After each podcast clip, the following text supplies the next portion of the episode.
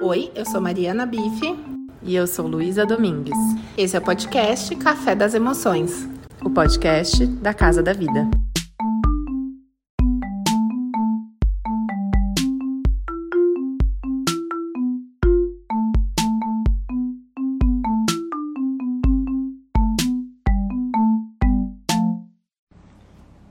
Olá, gente!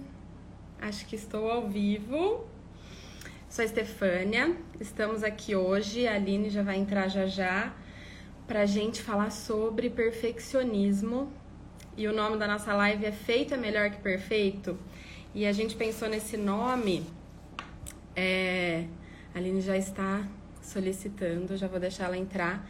A gente pensou nesse nome porque muitas vezes essa frase, né, uma frase de efeito assim, e que para as pessoas que são muito perfeccionistas pode ficar tudo bem, vou fazer o feito, não preciso chegar no perfeito. Mas o que, que é o feito para o perfeccionista, né? Será que é uma exigência baixa ou será que é o céu, né? Então a gente vai conversar um pouquinho sobre isso hoje. Vamos.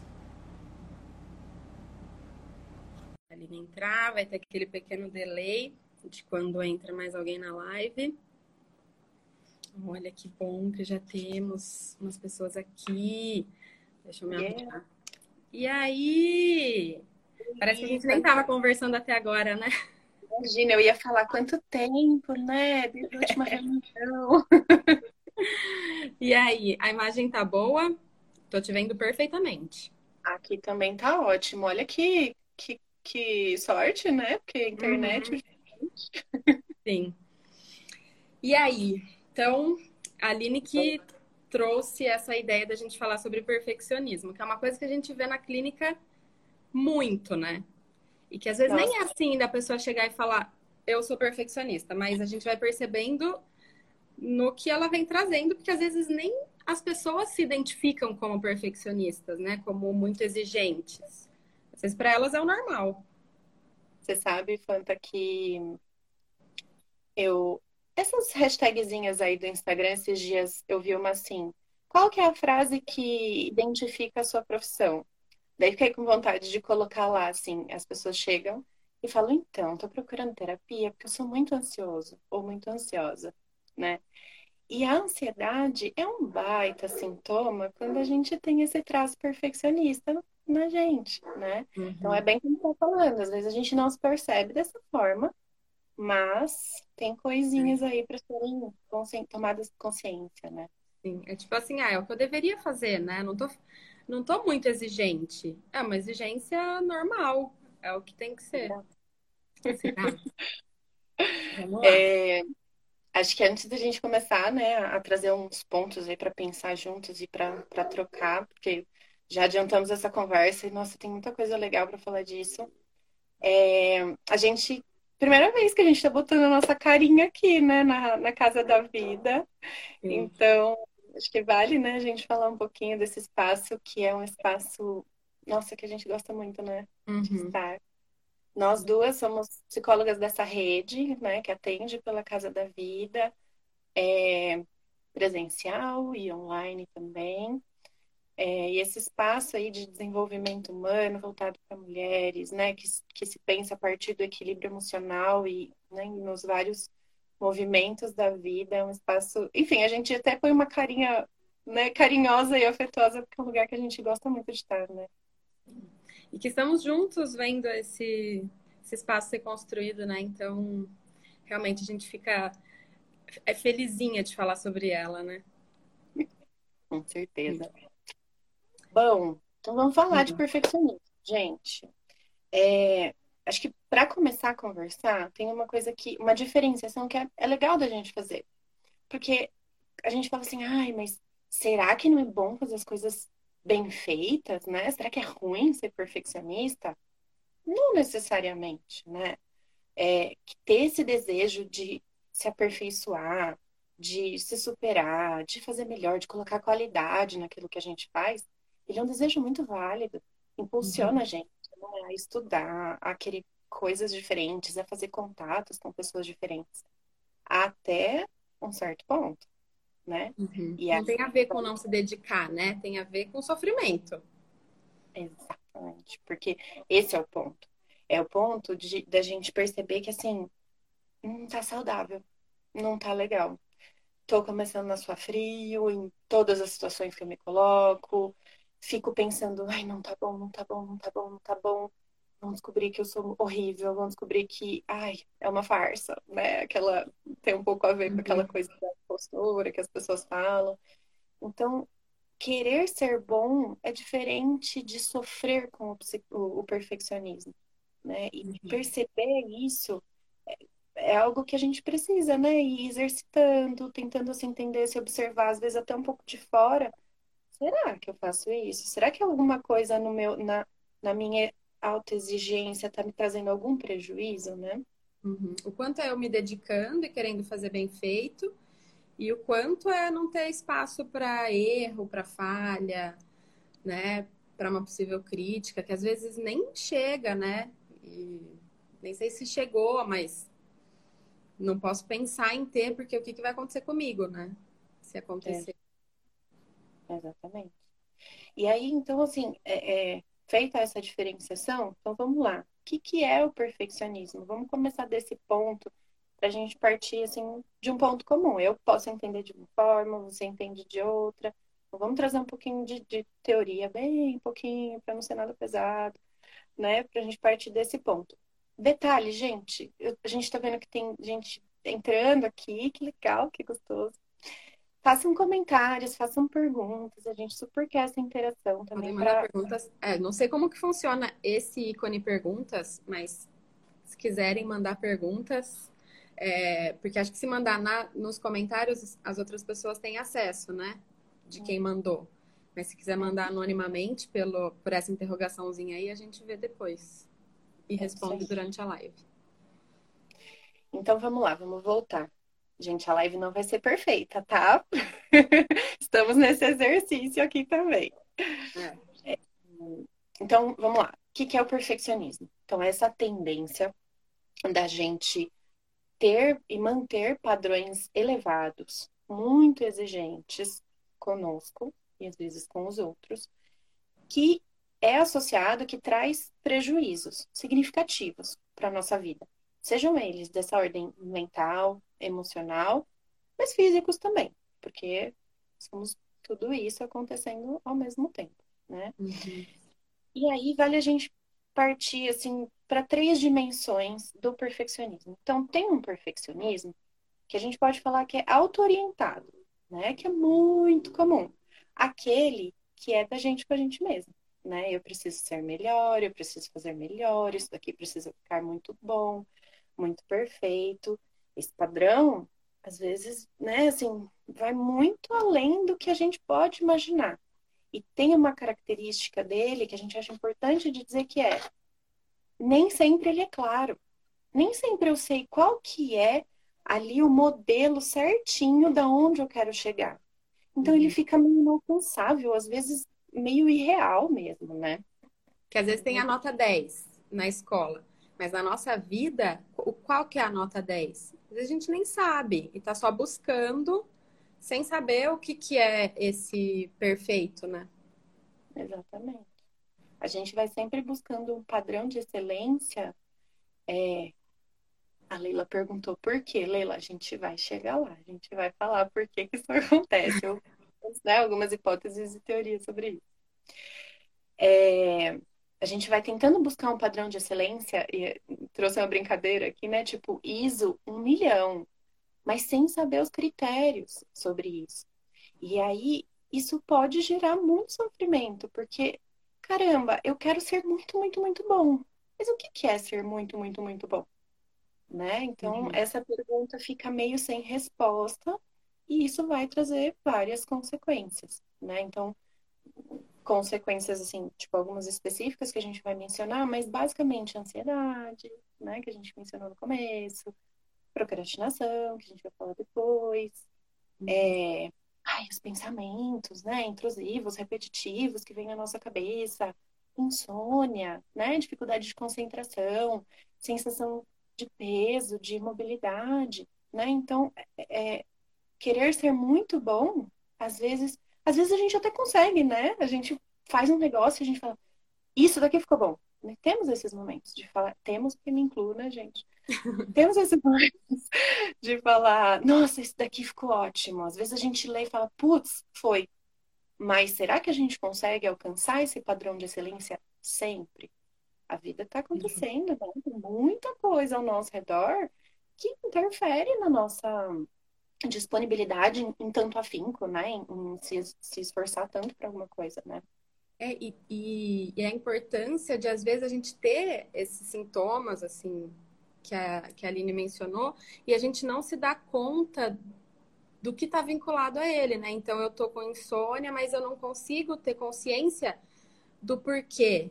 Então, a importância também de olhar para esse contexto, né? O que está em volta para identificar. Então, acho que talvez seja essa exigência que está demais e que está me causando isso. A gente muitas vezes não percebe de onde vem. E acho que essa essa live pode ajudar, né, a ouvir falar, nossa, me identifico com isso. Acho que talvez tenha a ver com, com o que eu estou sentindo. Nossa, com certeza. Bom, o segundo, uma segunda dimensão. Então, a primeira a gente falou da, da dimensão auto-orientada do perfeccionismo, a gente com a gente mesmo. A segunda é orientação para o outro, né? Para fora.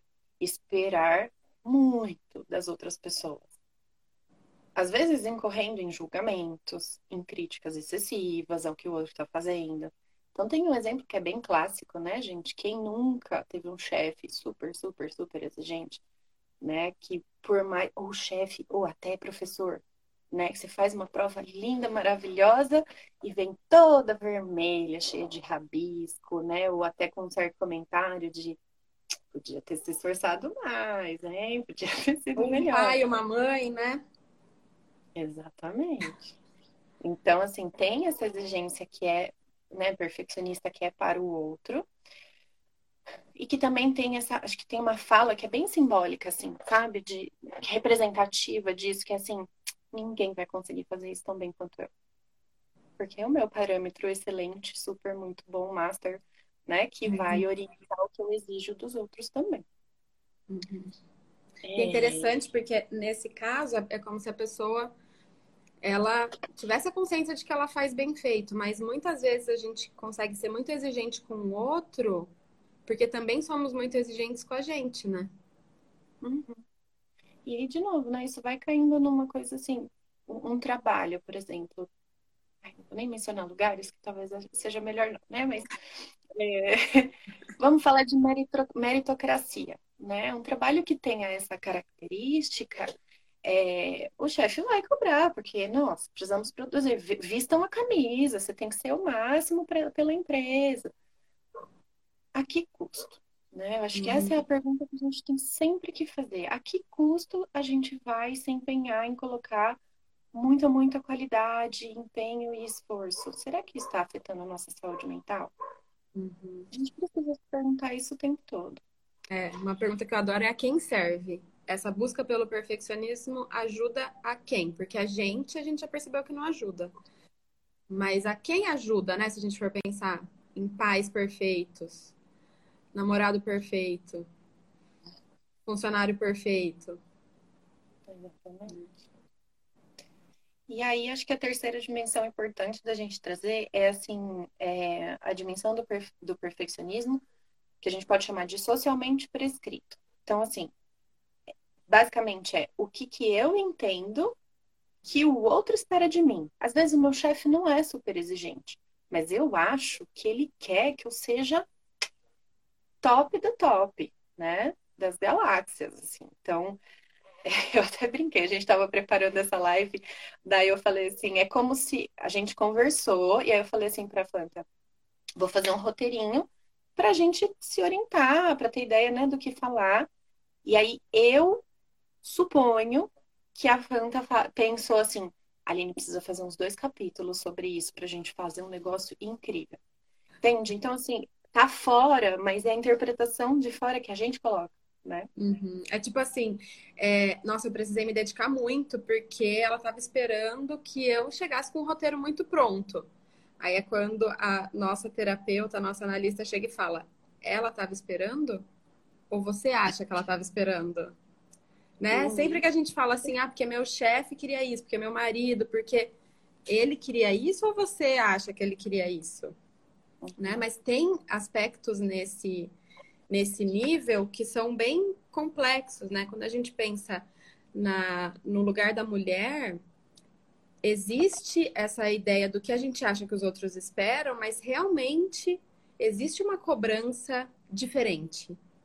Né? Então, para a mulher estar tá num lugar, no ambiente de trabalho, num lugar próximo ao do homem, as cobranças são diferentes mesmo, né? Então, é, a gente estava até conversando, né? Quando a gente pensa nas minorias no geral, a gente vê relatos de pessoas, pessoas negras, pessoas LGBTs, o quanto existe uma cobrança maior por estarem nesse lugar na sociedade que parece que, ó, você já veio mulher, negro, LGBT, você já veio é, um degrau abaixo. Então, se esforça muito mais para a gente poder te aceitar aqui, né? Então, tem o que vem de nós e a gente não pode desconsiderar também o que vem do meio, porque realmente vem, né?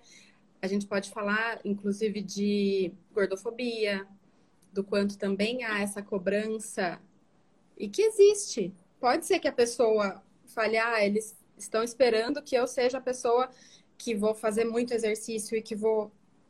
E que pode estar na minha cabeça, mas às vezes não está mesmo. Às vezes está no que o outro está exigindo de você, né? Olha, isso vai alcançando dimensões tão, tão significativas, né? Porque é como a gente estava conversando mais cedo, assim, é, essas as expectativas sociais nos compõem, né? Assim, tem um atravessamento em cada grupo social, marcadores tal, interferem diretamente na percepção que a gente tem sobre nós mesmos, na construção da uhum. nossa identidade, na nossa subjetividade, e isso pode gerar muito sofrimento, né? Então, essa transformação social de da estrutura que a gente vive hoje ela é muito importante. Eu acho que não dá para descolar, né? Eu e a, e a Fanta, a gente tem um, um, viés que é social, então a gente é inevitável falar disso, né? Uhum. Na clínica a gente vai olhar para as histórias individuais, contextualizadas ali, né? Dentro de, de cada grupo social ao qual a pessoa pertence, mas existe um macro que ele não pode ser desconsiderado nessas uhum. histórias. Né? Sim. E dói, né? É caro isso, é tão, é tão importante isso. É. É, e aí a gente vai lidar com o que é possível fazer nesses dois níveis, né? O que, que a gente faz para alcançar a revolução e o que, que a gente faz para conseguir ficar bem no agora, no micro, né? Exatamente. Por isso, gente, identificou, enxergou, tem uma parte importante desse processo, né, de se perceber, de se conhecer, que é a gente conseguir é, validar o que a gente é, quem a gente é, ser validado por alguém também, né? E ser acolhido também nas nossas angústias. Né? Uhum. Terapia. No espaço da terapia é, é um espaço que a gente Vamos pode. Puxar a sardinha, né? Vamos puxar.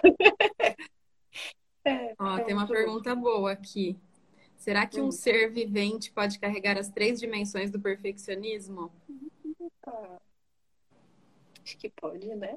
Sim. Com certeza. Inclusive, é, é difícil a gente pensar numa pessoa que não tenha características de super exigência consigo mesma. É que talvez não seja em áreas que a gente identifique facilmente, né? Mas pode ser que seja mais voltada para relacionamento, pode ser que seja mais voltada para maternidade, para o trabalho, para o físico, para aparência. Então, com certeza. Eu acho que é um, um, um, uma característica da nossa sociedade essa busca pelo perfeccionismo. É o que a Lê falou. E quem não, quem que não carrega? A Lu aqui, eu não tenho, eu sou perfeita. Você é incrível, isso é. Estava falando com a Li que eu acho que, que esse, a nossa sociedade atualmente né, tem essa característica das pessoas buscando perfeição e essa quantidade excessiva de informação contribui muito para isso, né? Porque dá a sensação de que se eu quisesse, eu poderia ser uma expert em qualquer coisa. Então, eu poderia ser uma expert em relacionamento, em maternidade.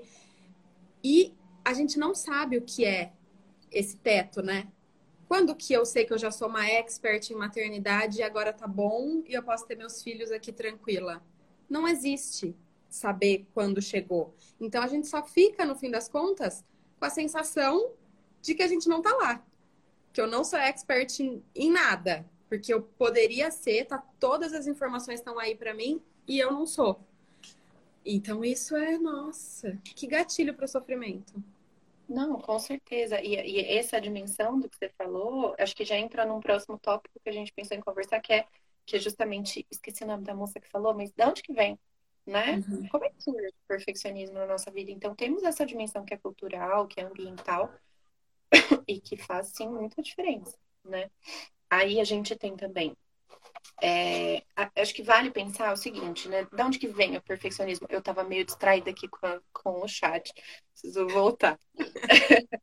é, então, de onde que vem? Então, existem estudos, existem teóricos que estão falando para gente, olha, isso pode ter um fundo orgânico, genético, dado para gente, que a gente sobre o qual a gente não tem controle, né? A gente vai pensar sobre temperamento, né? Como cada pessoa, como cada, cada ser humano reage às coisas. Então, temos esse componente, né, na, que pode levar ou mais ou menos, né, para o perfeccionismo. É, mas a gente também é, tem, tem um peso importante os efeitos do ambiente, né, das, das interações, dos relacionamentos que a gente estabelece, e que às vezes, né, às vezes não, né? Os relacionamentos são dados, pai, mãe, família tal, e dos modelos aos quais a gente tem acesso desde cedo. Então, para começo de conversa de onde vem, a gente tem que considerar esses fatores. E aí vamos, vamos voltar, eu não sei se quem está aqui hoje é, acompanhou né, a, a Semana do Equilíbrio Emocional Infantil, mas foi um evento que a gente putz, achou incrível e, e sempre se referencia, né? É, então, a gente tem uma, uma parte que, assim, sobre a infância, que é importante a gente trazer aqui nesse momento. Primeiro ponto, de onde que surge o perfeccionismo? Vamos pensar nos pais rígidos, né? Aqueles que a gente chega com a nota 10 lá na prova, difícil de matemática, e viram e falam assim, não fez mais que a sua obrigação. Ou se a gente tira 9.8, né, Franca? Eles viram e falam, podia ter feito melhor. Por que não foi 10? Por que não foi 10? Então, uhum. essa rigidez e esse, esse padrão, né, que, que além de cobrar algo que é melhor, melhor, melhor, vai punir o erro, né? Então, assim, você não tirou 10, vai ficar sem televisão, vai ficar sem celular. Televisão era na nossa época, né? Celular. É. E, e, e, é louco porque é assim, é imaginar que a gente validar um erro da criança ou das pessoas no geral, é como se elas fossem querer errar de novo. Então, acolher e falar tudo bem, errou, vamos, o que, que a gente faz para não acontecer de novo e tal, entendo o seu sofrimento pelo, pela falha. É como se a criança fosse falar: bom, agora eu só vou errar, então, vou escolher errar porque eu fui acolhido no meu erro. E não é assim que acontece, né? Então a intenção é tipo, gostaria que meu filho sempre acertasse. Mas isso não é possível. E não é porque a gente acolhe que ele vai achar ok continuar errando sempre, né? Então, é, a gente olhar para isso e entender que não faz muito sentido, né? É, e do mesmo jeito, acho que tem duas dimensões dessa interação, né? Então tem essa de cobrança excessiva dos pais, rígidos e punição ao erro, mas também tem uma dimensão que é um amor condicionado ao acerto. Então a criança acerta, ai, uma festa, ai, você é incrível, maravilhoso, atenção, beijo, abraço, recompensa, nananana, mas o erro é ignorado. E aí, a leitura que a criança que está descobrindo o mundo, está descobrindo a si mesma, que está entendendo no que ela é boa e no que ela é boa, né, nesse caso, é, ela não vai olhar para o erro né? Ela vai entender que o erro é uma coisa que precisa ser ignorada, que ela não pode ser, não pode estar presente ali. Nunca tá, o erro nunca é acolhido, né? Cuidado. Uhum. Eu estava eu tava compartilhando com a Fanta de uma de um estudo que a gente teve acesso lá na faculdade ainda, que me marcou muito. sobre fizeram uns pesquisadores fizeram um experimento com dois grupos de crianças, né? Separaram crianças da mesma faixa etária em dois grupos diferentes. E esse estudo era com quebra-cabeças e a, eles queriam entender quais os efeitos dos elogios nas crianças, né? Então, qual que era a ideia? É, põe lá o grupinho de criança, outro grupinho de criança, dá um quebra o mesmo quebra-cabeça para todo mundo e deixa eles trabalharem no quebra-cabeça. No começo era um quebra-cabeça simples, assim, fáceis de montar, poucas peças e tudo mais. Terminou aquela rodada, os pesquisadores entravam nas salas, né, separadamente, isoladamente, e para um grupo de crianças eles elogiavam: "Nossa, parabéns, você foi muito inteligente. Nossa, olha esse QI, que incrível, nananã, inteligente". No outro grupo, é, o elogio dado tinha essa palavra-chave do esforço. Que legal que você tentou. Caramba, você foi muito esforçado. Nossa, você não tinha conseguido, você tentou de novo. Parabéns pelo seu esforço. E aí, o que, eles foram fazendo? Eles foram complexificando esse quebra-cabeça. Então, davam um quebra-cabeça mais difícil, mais difícil, mais difícil. E o que, que eles perceberam? É... No grupo das crianças elogiadas como inteligentes, chegava um ponto em que elas não topavam mais, elas podiam não topar fazer o quebra-cabeça né? Então elas não topavam mais fazer. Por que será?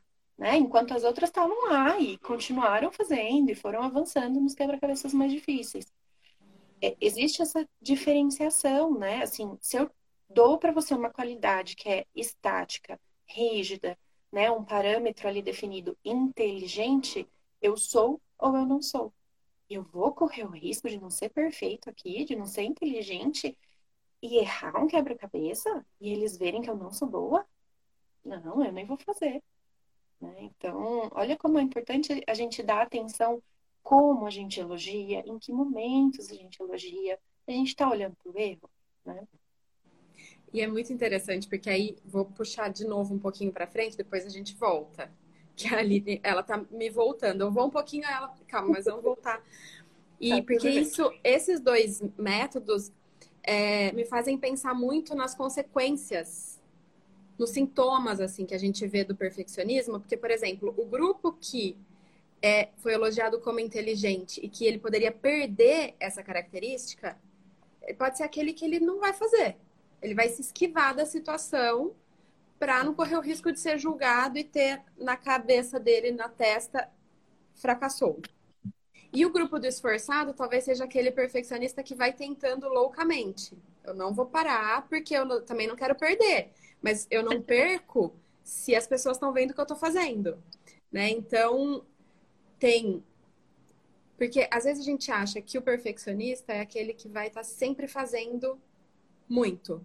Continuo fazendo, estudo muito e trabalho até 10 horas e estudo até antes da prova o tempo todo e que aquele que procrastina, por exemplo, ou que evita situações, evita se expor, é a pessoa que não que não é perfeccionista, que é desleixado, que, e não necessariamente. Por isso é tão importante entender o que tem por trás disso, né? Porque quando a gente entende, ah, eu procrastino, por quê? Né? Vamos entender o que está em volta talvez a gente encontre uma pessoa super exigente e não uma pessoa desleixada ou que não tá nem aí para nada, né? Tem alguma dificuldade específica, né? Porque esse estudo é super interessante, super interessante. Mas talvez ele não tenha, por exemplo, um tudo bem, você errou.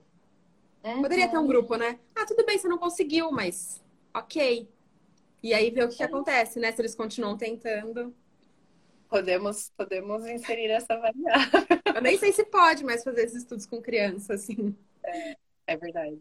Mas... A Lu falou aqui nos comentários que essa pesquisa tem no livro que chama Mindset. Uhum. Então, quem tiver mais interesse, fica uma referência aí de leitura. É... Vamos retomar? Vamos. Perfeccionismo, essa tendência à autoexigência, né? um padrão de qualidade irreal, inalcançável que gera, associado a sofrimentos, que gera prejuízos na nossa vida, na nossa saúde física e mental. É, três dimensões. Então, auto-orientada, da gente com a gente mesmo, voltada para o externo, né? Então, vão lembrar o chefe é, é, altamente exigente, que ninguém faz melhor que ele, e aquela que é prescrita por nós, né? Interpretada por nós. Então, eu acho que o outro espera mais de mim do que ele realmente espera e eu vou me esforçar nesse sentido. Da onde que vem? Então, a gente estava falando sobre é... questões orgânicas, né? Então, a parte temperamento, do temperamento, da genética, e a gente também está falando sobre o ambiente, como que isso vai interferindo e modelando, né? Gerando esse tipo de aprendizagem desse padrão comportamental. É... Aí a gente falou sobre pais rígidos, né, e punições. A gente falou sobre o amor condicional dos pais que super celebram as conquistas e ignoram os erros. É, e aí a gente pode falar também pais perfeccionistas, né? Então a gente também aprende por modelos. Então quando a gente vê aquele pai, aquela mãe que tenta ser incrível em tudo, tudo, tudo, tudo, tudo, ai caramba, é assim que eu tenho que ser, né? Pode, que passam a imagem, né?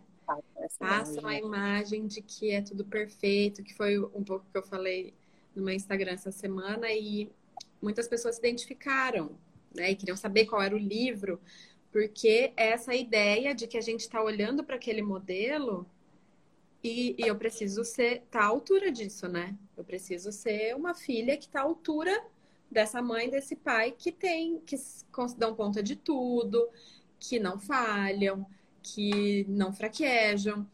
Então, e, e a questão é justamente a gente falhar também é importante como modelo, né? Tipo, olha, tá tudo bem. Eu explodi e às vezes isso acontece. Eu não fui tão legal e isso acontece, né? Uhum. Então é importante também para justamente nessa parte do, do modelo. Com certeza. É... Ai, tinha pensado em um comentário, mas me fugiu aqui agora. Acontece, né? Normal, faz parte. E, e, a gente vê isso em relacionamentos também, relacionamento amoroso. O quanto essas cobranças vão ficando e a gente percebe na clínica como as pessoas vão levando essas cobranças de relacionamentos anteriores, de como elas deveriam ser, para os próximos. Falhar também é importante como modelo. Sabe quem Pros é próximos aí? relacionamentos. Quem? É meu pai. Olha, que honra! Sim, que bom. E, e é bom para tirar um pouco o peso dos pais, né? Porque Ai. a gente, os pais se percebem falhando e deve ser uma pressão gigante. Olha o que eu fiz, não deveria ter feito isso. Mas é uma super oportunidade, né? Dependendo da forma como a gente leva essa, essa falha. E como é importante a comunicação nesse sentido, né? porque falar sobre o erro, reparar os nossos erros eventuais, né? Ou não. Mas, assim, é muito importante a gente poder falar sobre isso. Putz, aquela vez, pisei na bola. Não foi bom mesmo o que eu fiz, mas eu vou tentar de novo, vou me esforçar. E, e, e percebendo o outro também, ter esse acolhimento do outro, né? Essa tolerância de, tipo, ou poder ouvir assim: ninguém é perfeito, tá tudo bem, a gente tá aqui, a gente tá junto, vamos construir isso junto.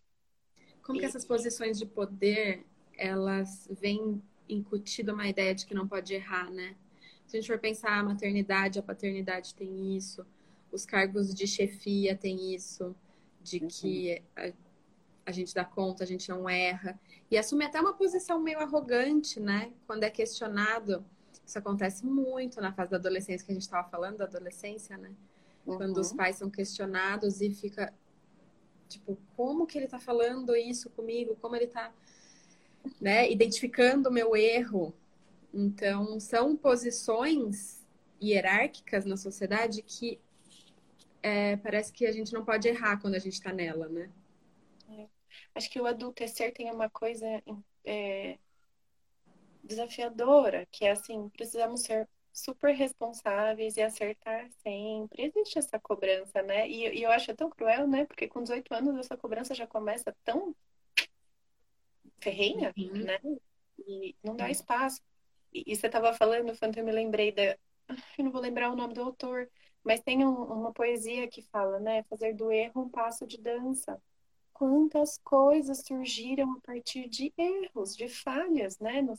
Nas invenções, nos sistemas. Nos... Nossa, eu lembrei que a Pamela, que estudou com a gente, quando eu estava falando sobre isso nos stories, ela falou agora não vou lembrar exatamente, mas uma comunidade, uma cultura de mulheres que costuram e elas cometem um errinho na costura. Então, sei lá, elas vão fazer um não sei, uma blusa, não sei exatamente.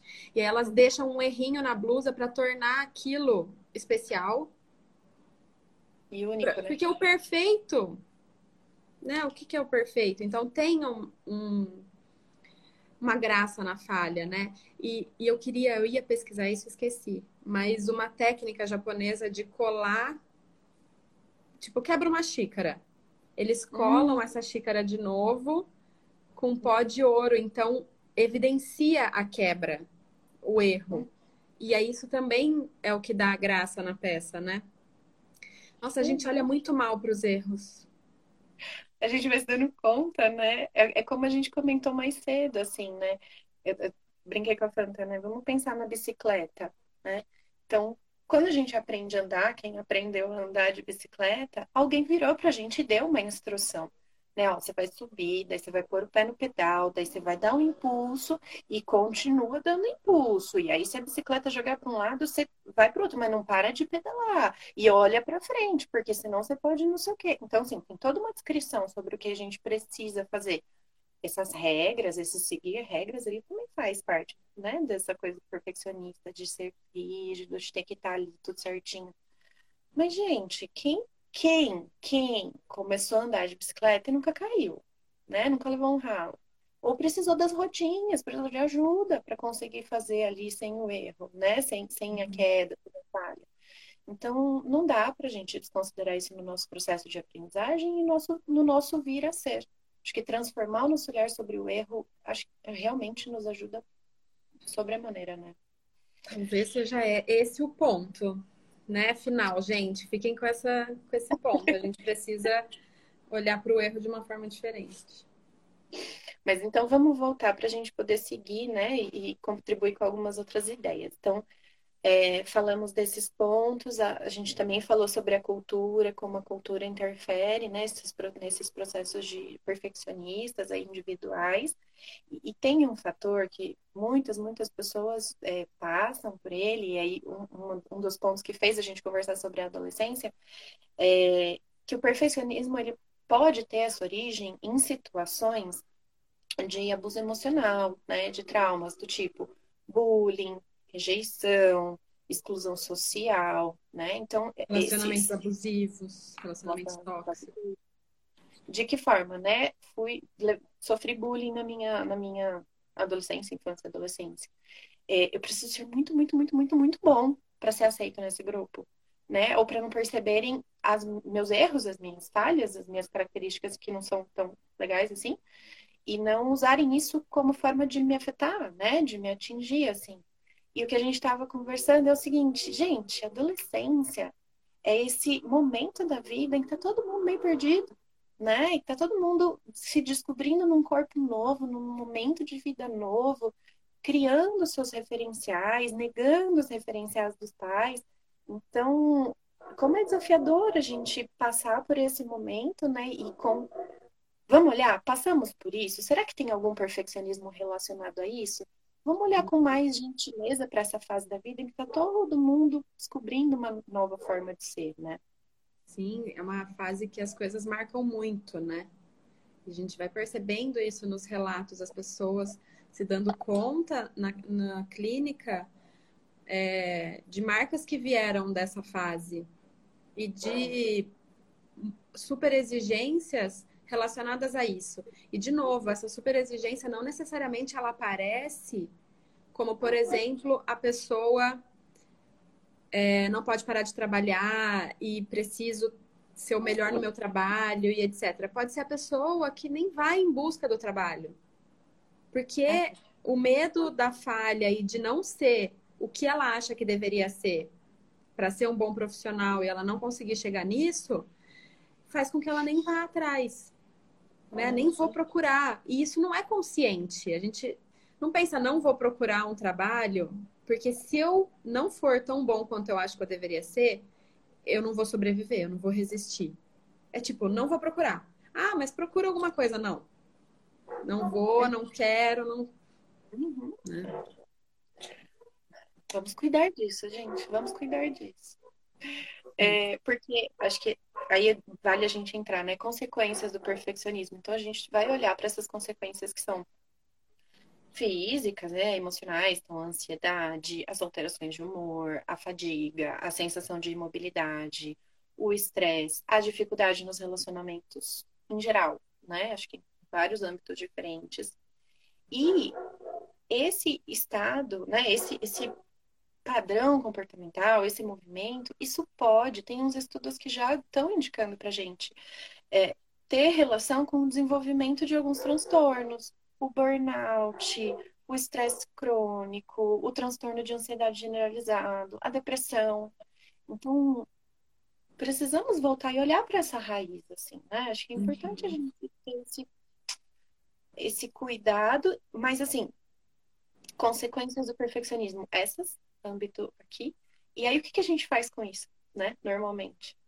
Ok, eu tenho uma super exigência, né? Eu preciso fazer as coisas super, super, super, super bem. Aí eu faço. Super, super, super bem. Mas eu não valorizo. Eu não vou olhar para o que eu fiz bem, então tem uma desvalorização dessas conquistas, né? Ah, não, foi sorte. Essa live ficou boa, Fanta? Foi sorte. A gente estava muito inspirado, desceu aqui, ó. Né? Não foi o nosso esforço, uhum. nosso estudo, nossa preparação, não foi, mas As pessoas foram muito simpáticas. Exatamente. Então, assim, é sorte e esse, esse movimento, assim, de não reconhecer o nosso esforço, ele acontece. É, aquilo que você mencionou mais cedo, né? Essa hipercompensação. Então, para não olhar para falha, eu preciso fazer, fazer, fazer, fazer, fazer. Daí eu faço cursos e cursos e cursos estudo de noite e trabalho muito, horas excessivas, porque assim, não dá para olhar para o erro, não dá para olhar para a falta, né? Não é tolerável. E como que a gente a gente não consegue perceber? Eu tenho um exemplo da época da faculdade. E aí até falei para ali, né, que a gente foi sair, o pessoal todo da turma foi sair e uma amiga ficou estudando.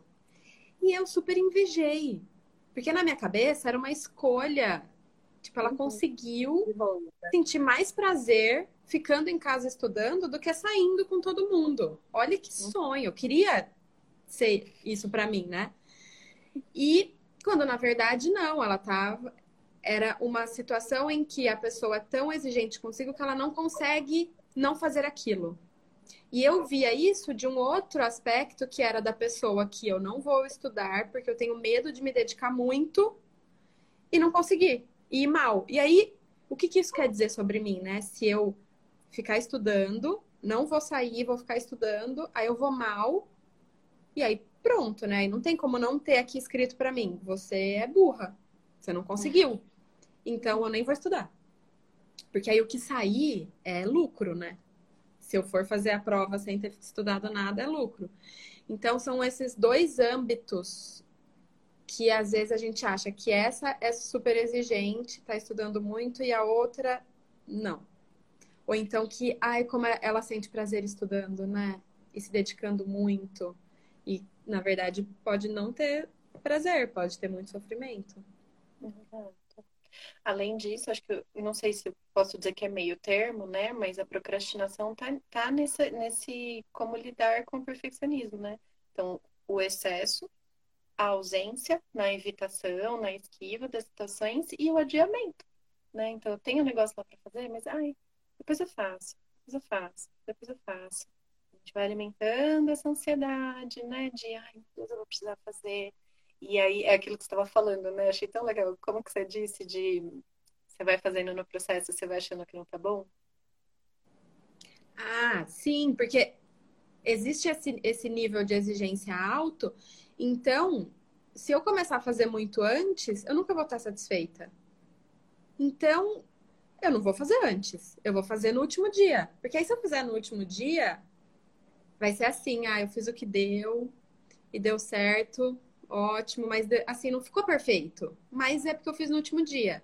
Agora, imagina se eu fico um mês fazendo e eu vou chegar na hora da entrega e vou falar, não tá perfeito.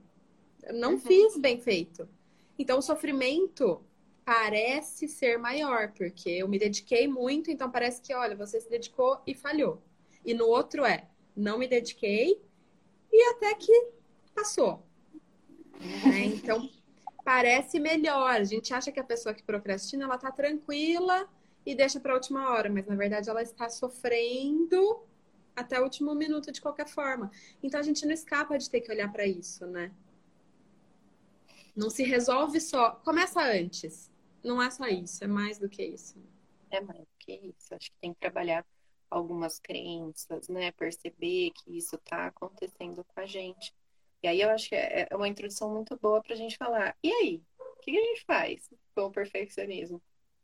É, quando a gente percebe que tem alguma. Hum, desconfiando que tem alguma coisa que eu já me reconheço dessa forma, né? Que tenho essa característica, que tenho esses comportamentos. Então, vale pensar assim, gente. É, do mesmo jeito que a gente aprende, a gente pode desaprender, transformar, né? Ou adaptar ou construir coisas novas, né, para colocar no lugar crenças, hábitos, né? E, enfim, ressignificar, né, mudar o olhar que a gente tem sobre a nossa história, sobre a maneira como a gente faz as coisas. Então, é possível fazer algo sobre isso, né? É importante a gente uhum. acreditar nisso. Fica meio fadado também a não conseguir nunca e viver frustrado. Né? Não, e se dar conta, gente, já é um super passo, porque a gente escuta dos nossos pacientes, tudo bem, eu já entendi. Eu tenho esse probleminha aqui. E agora? Eu não consigo fazer diferente. Como que eu faço para mudar? Mas você se dá conta já é o passo para que as coisas possam acontecer, né? Perceber que nessa situação, olha como que eu me sinto. Então, por exemplo, nesse exemplo do trabalho, por que procrastino, ou por que eu não estou procurando outra coisa, por que eu não estou procurando um trabalho e entender o que tem por trás disso já é aquele primeiro passo para quando você se vê na situação, você conseguir se entender e expandindo as suas possibilidades de fazer coisas, né? Então, nossa, eu não vou fazer uma live porque não vai ser perfeita. Quando eu entendo, nossa, mas o que é perfeito? Sabe, tem como eu chegar nesse nível? Eu estabeleci o que é o nível do perfeito? Eu tenho como mensurar? O que, que vai ser perfeito para mim, ou por que, que existe essa super exigência, eu posso pensar, tá, eu acho que não vai ser perfeito, mas eu vou fazer mesmo assim. Eu uhum. acho que eu uhum. posso não achar, ficar super satisfeita depois, mas eu vou tentar, né? Então. Se arriscar, né? Se arriscar viver coisas diferentes. Isso, é, eu concordo. Assino, assim, embaixo caneta de ouro, porque o autoconhecimento, ele é uma maneira de lidar com o nosso perfeccionismo, de fazer, de oportunizar escolhas diferentes, né, de transformar o nosso dia a dia. E gente, é, é assim, uma coisa que eu falo muito assim nos meus atendimentos. Não tem uma perspectiva de quando a gente vai conseguir efetivamente transformar as coisas que nos afetam, né, que nos incomodam, que nos trazem sofrimento. Mas Vamos pôr em perspectiva, se a gente segue fazendo dessa forma daqui 5, 10 anos, como será que a gente vai estar? Então, vamos começar, né? Olhar para isso com cuidado, com acolhimento, e aí aos poucos isso pode ser transformado, né? Tem uma, acho que uma outra coisa sobre como lidar com perfeccionismo. Quantas vezes a gente falou essa palavra, né? é a gente pensar assim, que existe, existe uma, algo na, na terapia cognitivo-comportamental, né, que a gente chama de distorções cognitivas.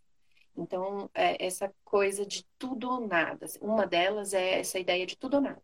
Então, ou é excelente ou não vale a pena, né? E o perfeccionista pode ter muito essa crença, assim, né? Ou eu vou fazer incrível, ou eu nem vou começar, né? Ou eu vou adiar, ou eu não vou entrar em contato com isso, ou eu vou fazer muito, muito, muito, muito, muito. Né? Então, vamos pensar assim, entre 8 e 80, tem 72 possibilidades. A gente pode encontrar um caminho do meio, né? Uhum. Pode, e para cada um, esse caminho do meio vai ser diferente. Né? E o perfeccionismo pode não sumir na primeira tentativa. Dificilmente vai sumir. Mas acho que a gente vai conseguindo caminhar ali, né? E tentar transformar algumas coisas aos poucos. Por isso que a, a live, a intenção é dá a possibilidade de vocês olharem para vocês, né? Identificarem coisas, mas é muito pessoal, é muito individual, porque eu, é, a gente percebe, né, que essa super exigência, esse perfeccionismo, ele aparece de formas diferentes para as pessoas. Então não uhum. existe uma fórmula. É isso que me pega no, na autoajuda, que ela pode ser uma receita que funciona para algumas pessoas, mas ela não é universal. Então, pensar feito é melhor do que perfeito talvez funcione para algumas pessoas, mas talvez para outras não. Porque o, como aparece o perfeccionismo para ela, não vai fazer efeito isso, né? Outra, outra frase de efeito seria mais. caberia mais.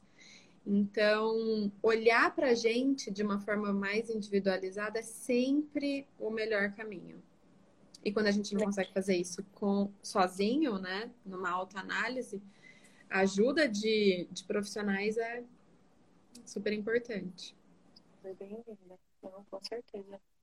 Acho que tem um, um, encontrar esse meio do caminho, talvez passe por enxergar também, é, mudar nossas, nossas metas, os nossos objetivos, né? Então, Vamos fazer dessas metas mais realistas, né? Vamos dividir as tarefas. Às vezes a gente coloca lá, é, sei lá, para ser perfeito eu preciso escrever um livro de 200 páginas. Aí você bota lá sua meta, né? Escrever tese, 200 páginas. Gente, é muito grande, é muita coisa, é intangível. O que, que eu vou precisar fazer para chegar nessa meta? Aí eu vou começar a pipocar de, não, mas aí eu preciso ter lido 200, tô com 200 na cabeça, né? 59 livros para fazer essa tese. Mas aí dos livros, aí tipo, vem outras referências. E aí, não, mas eu preciso conversar com algumas pessoas antes. E aí você vai colocando mil coisas. Então vamos sentar, vamos encarar isso de frente. Qual que é o objetivo? Esse. Vamos dividir ele. Tá, para escrever um livro, o que eu preciso? Abrir o computador pôr um chá do meu lado para ficar gostoso o ambiente. Abrir o Word, começar a escrever, uhum. escrever um parágrafo, depois outro, depois outro.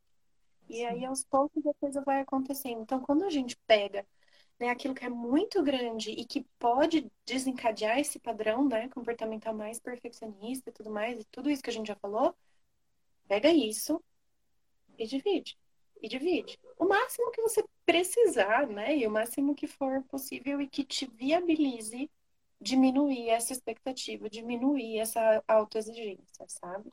Uhum. E aí, com isso, a gente consegue, inclusive, é, criar é, reforços mais próximos, né? Então, assim, conseguiu fazer uma página naquele dia, vai fazer alguma coisa legal, vai fazer alguma coisa que você gosta. Olha para aquele, valoriza aquilo que você fez né? Então, vai ficando mais tangível. Porque é como se, nesses casos, a gente fosse pensar nesse perfeccionista, eu vou estar feliz quando eu for essa pessoa, mas eu não valorizo a pessoa que passou por tudo isso. Então, eu não valorizo aqui e fico feliz. Eu só vou estar feliz quando eu estiver aqui. Isso daria toda uma outra live para a gente pensar por que, que às vezes a gente também coloca uns padrões que a gente já sabe que são impossíveis, né? Uma lista de tarefas que não vamos conseguir cumprir, mas ela tá lá. Naquele dia eu coloco para fazer tudo aquilo. E por quê, né? Eu coloco e eu já sei que não vai dar para fazer. Então. Com isso, a gente vai é, fazendo esse movimento de experimentação né? Então, se eu não consigo fazer isso em todos os âmbitos em que eu percebo esse padrão mais perfeccionista, deixa eu tentar começar por algum que seja mais tolerável, né? Vou me propor fazer um negócio aqui que, mesmo se eu errar, ah, sei lá, eu vou estar acompanhado, ou tudo bem, vai. Isso aí eu já errei antes, nem foi tão ruim assim. Então, a gente começa a, a buscar essa forma de entrar em contato em, em pequenas doses, assim, também, né? Para poder começar a desenvolver uma resiliência, tolerância, é, sentimento de, de autocompaixão, né? Assim, gratidão por Então, dá para ir tentando aos poucos, né? A gente está falando sobre tudo isso e não espera que ninguém saia daqui falando, yeah, abaixo o perfeccionismo, não é a gente só quer trazer mais qualidade de vida aí para quem percebe que tem isso no seu dia a dia, né? E dar um start, né?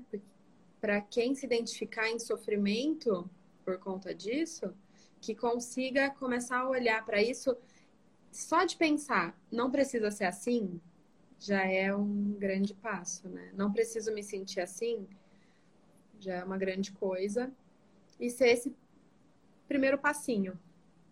Uhum, sim. Acho que tem esse, esse aspecto que tá ali ligado no autoconhecimento, que é da autoobservação. Nem sempre a gente consegue se, sabe, meio que fazer essa meta-análise, assim, sair, né, da gente, olhar o que a gente fez. Não é uma coisa muito comum, às vezes não tão incentivada, dependendo do nosso contexto também, né? Então, quando a gente começa a fazer isso, se olhar, se conhecer melhor, a gente inclusive começa a perceber qual que é o nosso diálogo interno. Né? Então, quantas vezes a gente faz uma coisa, né? Tá ali no processo executando, aí comete um erro, aí vira e fala: Nossa, que burra! Nossa, que horrível! Aff, você não presta para nada mesmo, né? Então, observar esse diálogo interno e assim, será que é a melhor forma de você falar com você mesma, né? Vamos tentar alterar isso daí. Quais são as vozes que a gente escuta, né? E a Lu fala bastante disso. E que às vezes a gente até quando para para perceber o que é, vem lá dos nossos pais, o que eles falavam, e essas vozes estão aqui ainda, né? E que a gente é pouquíssimo acolhedor com a gente mesmo, às vezes muito mais com os outros, acho que você comentou isso também, né? A gente consegue ser empático com os outros e pouquíssimo empático com a gente mesmo. É. É, o quanto. É, aí é outro, outro tema de live, né? O perfeccionismo e a empatia. Se a gente não consegue ser empático e carinhoso, né, com a gente mesmo, como que isso vai para fora? Será que vai? Sim. Será que vai, né?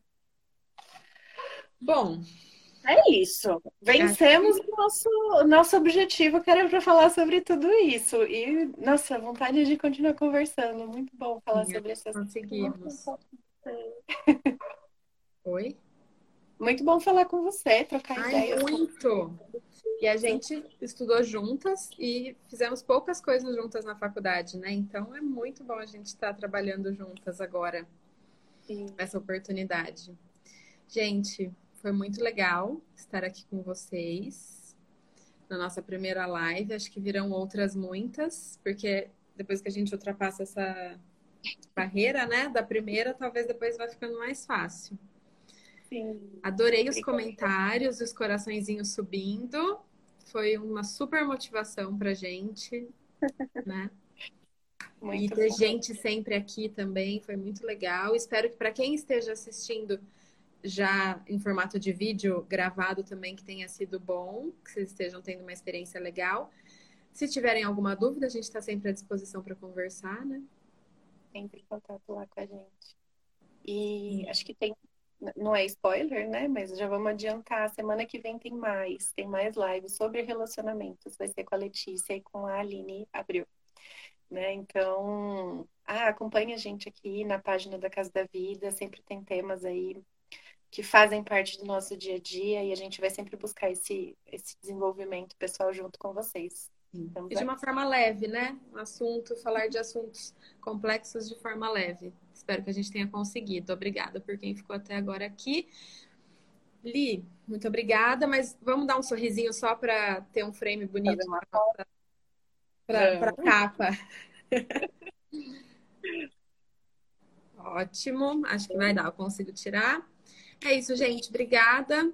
Até a próxima. Até a próxima, gente. Tchau.